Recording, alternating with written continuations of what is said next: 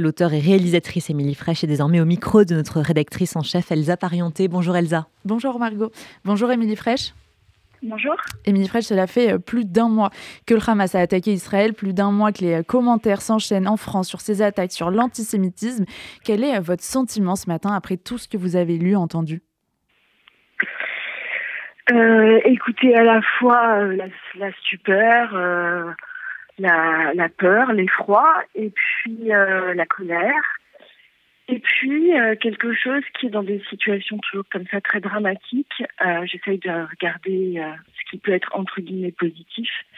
Et je me dis que c'est la clarification en fait. Il y a quelque chose qui se joue aujourd'hui où finalement on voit la ligne de partage très nette entre euh, ceux qui attisent la haine et ceux qui veulent la concorde, ceux qui euh, travaillent, qui œuvrent pour la fraternité. Je pense qu'ils sont plus nombreux que ce qu'on pense. Euh, je pense qu'ils font partie d'une majorité silencieuse. Et voilà, au moins les choses sont claires en fait entre entre ceux qui ne le sont pas et les autres. Vous avez euh, interpellé sur les réseaux sociaux Amnesty International qui ne qualifie pas le Hamas d'organisation terroriste. Vous avez alors annoncé annuler votre venue à l'Institut politique de Fontainebleau prévu le 15 novembre. Vous deviez y parler de votre film Les engagés sur euh, l'accueil des mineurs euh, isolés, film qu'on vous a par ailleurs menacé de boycotter. Vous ne seriez plus légitime à, parler de ce sujet à partir du moment où vous êtes exprimé sur le terrorisme islamiste du Hamas qui a frappé Israël? Bah, c'est un chagrin immense pour moi parce que c'est euh, c'était un compagnon de, route comme plein d'autres associations euh, sur qui ont accompagné mon film euh, sur les étrangers et c'est intéressant parce que c'est un film qui trace une ligne entre le droit et la morale. C'est l'histoire d'un homme qui va contre les lois pour être fidèle à sa morale et pour sauver la vie à des gens qui traversent en montagne au péril de leur vie. Et euh, Amnesty International euh, invoque le droit international, l'absence de définition de terrorisme, euh, pour ne pas qualifier le Hamas d'organisation terroriste. Comment ils ont pu défendre mon film? Moi, je leur demande aujourd'hui de se placer du côté de la morale. Alors, ils sont peut-être du côté du droit international, et d'abord, qui le définit, ce droit international, mais ils sont résolument pas du côté de la morale. Euh, à un moment donné, il faut être capable de nommer ses ennemis pour être capable de se battre contre eux. Et évidemment que le Hamas est une organisation terroriste. Et je trouve qu'ils ajoutent du, au, malheur du monde en ne, en ne nommant pas les choses. Donc c'est évidemment un très grand chagrin parce que euh, euh, j'ai marché avec eux main dans la main sur euh, le combat euh, pour les mineurs isolés, pour faire en sorte que euh, les enfants du monde entier, justement, soient considérés comme des enfants et pas comme des étrangers, et qui puissent avoir le droit à la protection de l'enfance. Et, quand ils ne mènent pas ce combat-là pour des enfants israéliens, français euh, et de toutes les nationalités euh, qui sont aujourd'hui retenus euh, à Gaza, évidemment que ça me révolte et ça m'interroge. Pourquoi surtout? Pourquoi ils ne le font pas?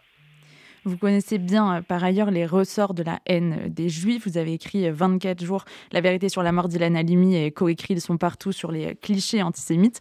Quand vous voyez des pancartes Garder le monde propre avec un drapeau d'Israël à la poubelle, est-ce qu'on a franchi un nouveau stade de la libération de la pensée antisémite et euh, est-ce qu'elle se structure différemment aujourd'hui? Le mot qui est intéressant, c'est la libération. Ce que vous dites, la libération de la parole, parce que je ne suis pas surprise. Ça, a toujours existé, ça a toujours été là, ça a ressurgi euh, avec à chaque fois avec le conflit israélo-palestinien, mais pas seulement. Rappelons-nous euh, des tags antisémites au moment des Gilets jaunes. Rappelons-nous euh, des tags antisémites aussi au moment du Covid. L'idée du complot, du complot. Je veux dire, c'est, enfin voilà, c'est, lié à l'histoire du peuple juif, l'antisémitisme, et c'est, une haine de l'autre qui est toujours prête à ressurgir.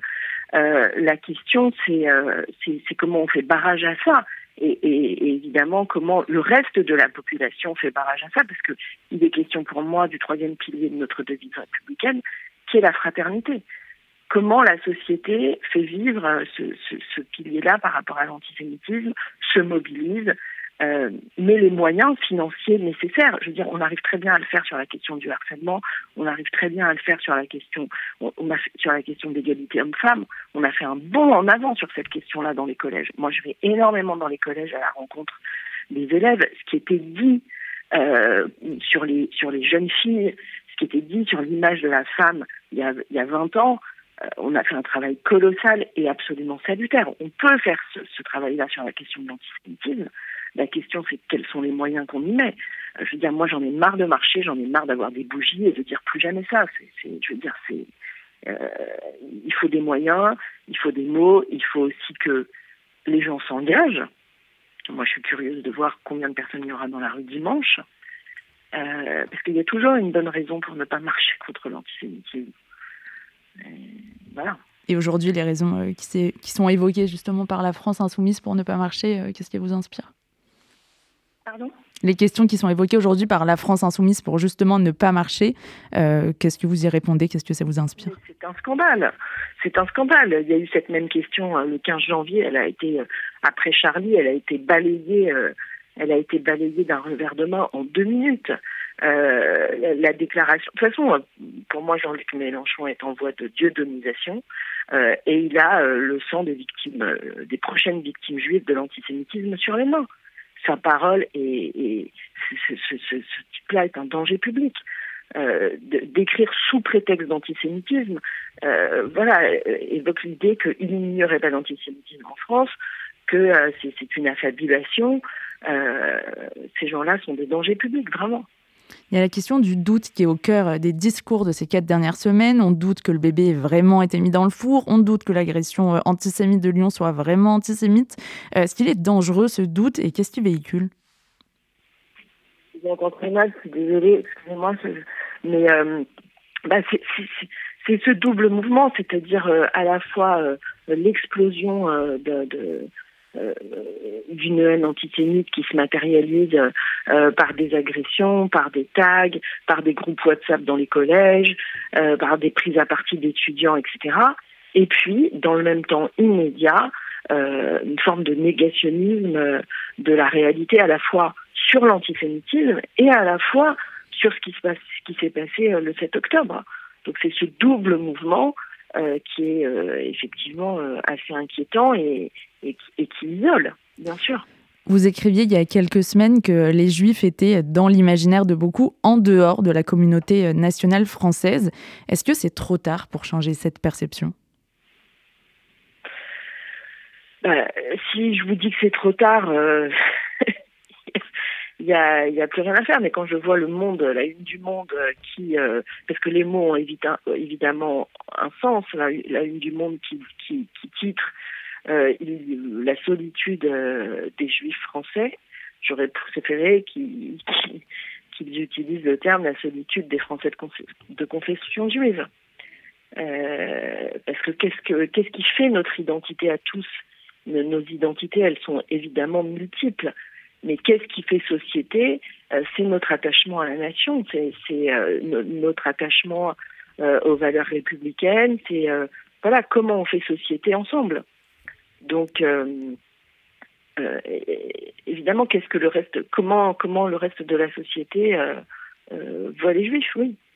Pour finir, euh, nous vous recevions à la rentrée pour votre livre Les Amants du Lutétia. Les deux euh, personnages principaux avaient euh, connu la Shoah.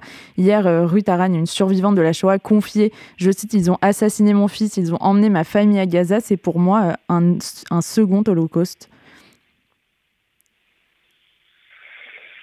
Ben, euh, oui, qu'est-ce que je voulais que je vous dise? C'est un enfer qui, qui continue, qui ne s'arrête pas. C'est ce que vous disiez, c'est que cet antisémitisme, il est latent, il faut, euh, il faut vivre avec, euh, il faut, voilà. Je, j'ai pas trop, enfin, c'est cette comparaison avec la Shoah de se dire qu'il y a cette violence qui a, qui a pas été subie, ressentie depuis ce moment-là trouve que les comparaisons, elles sont toujours hasardeuses. Je ne suis pas euh, historienne, mais je, je, sais que c'est compliqué de faire des comparaisons.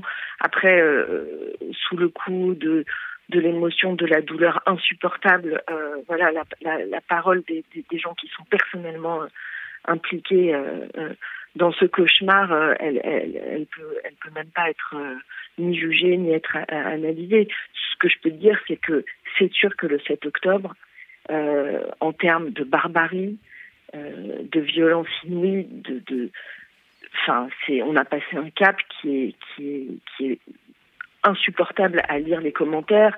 Euh, moi, je, voilà, je, trouve ça salutaire et absolument nécessaire euh, que le film des atrocités euh, soit montré aux journalistes, euh, parce que effectivement, on a ce travail à faire aussi de lutte contre une forme de négationnisme. Donc ça, c'est, je veux dire, on, on, il faut aujourd'hui être, être sur tous ces fronts-là en même temps, de la lutte contre l'antisémitisme, de euh, la lutte pour la vérité de ce qui s'est passé. Euh, enfin, c'est, c'est, ça nous demande beaucoup, beaucoup, beaucoup de mobilisation. Merci beaucoup, Émilie Fraîche, d'avoir été notre invitée ce matin sur RCJ. Avec plaisir.